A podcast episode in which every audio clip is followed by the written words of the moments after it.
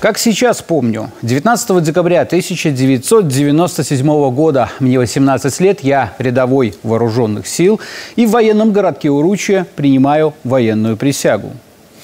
Те самые слова «Я, гражданин Республики Беларусь, торжественно клянусь быть преданным своему народу, свято соблюдать Конституцию Республики Беларусь, выполнять требования воинских уставов и приказы командиров и начальников». Мощные слова.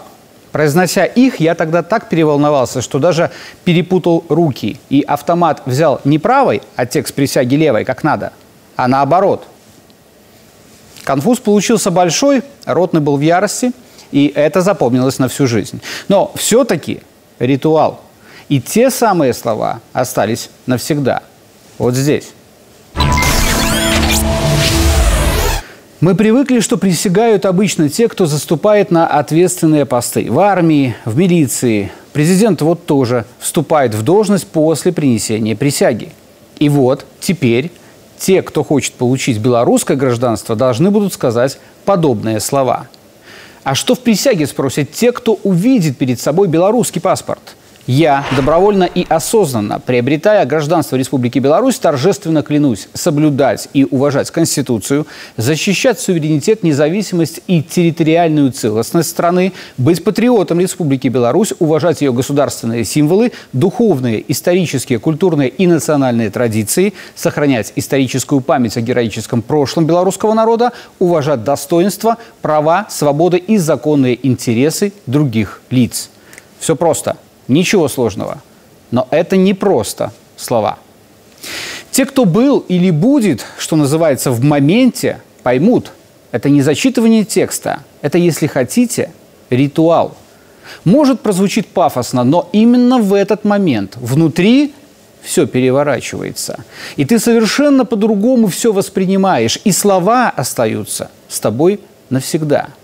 Потому и воспринимать присягу нужно как нечто условно сакральное, священное, потому что ты ее давал. Ты обещал себе в первую очередь, что останешься человеком с принципами, что не предашь и будешь верен себе, поступкам, людям и той стране, которая пошла тебе навстречу. За последние пять лет в белорусское гражданство вступили шестнадцать тысяч триста шестьдесят восемь человек. Еще десятки тысяч здесь с видом на жительство. И вот топ пять стран, откуда приехали те, кто теперь с белорусским гражданством. На первом месте Россия, далее Украина, Казахстан, Узбекистан и Молдова. Теперь у них есть белорусский паспорт. Кстати, в мировом рейтинге по силе паспорта есть такой. Беларусь занимает пятьдесят пятое место. Это среди ста девяноста девяти стран.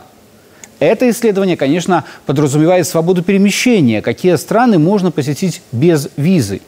В другом мировом рейтинге гостеприимство – это когда к нам могут приехать без визы, Беларусь еще выше, на пятьдесят первой позиции.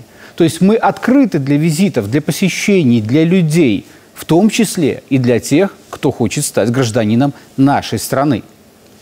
А вот у других не все так просто. В соседней Литве для получения гражданства нужно прожить десять лет. Кстати, сейчас там белорусам аннулируют виды на жительство, если они здесь служили по контракту, например, в армии. Будущим подданным Великобритании нужно предоставить рекомендации и даже пройти проверку на благонадежность. В Японии тоже запросят соответствие требуемому моральному облику. А в Китае нужна хорошая медицинская история. А вот гражданином Ватикана могут стать только кардиналы. И то, если папа разрешит. Белорусские... Батька два года назад на указе о приеме в гражданство поставил резолюцию «Никаких отсрочек и волокиты». Это для госорганов, чтобы оперативно помогали приезжим. Вот и вся разница в подходе к людям. Да, чтобы получить белорусское гражданство, тоже нужно выполнить определенные условия, но ничего драконовского.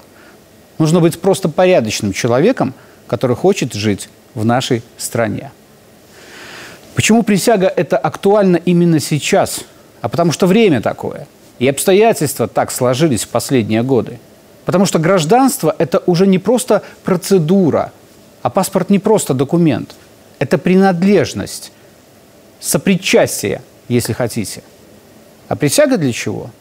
А это та самая личная ответственность, когда ты будешь помнить эти простые слова всю жизнь.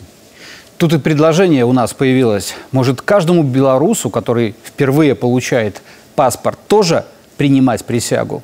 Это, как говорится, на подумать, чтобы был повод дополнить тему.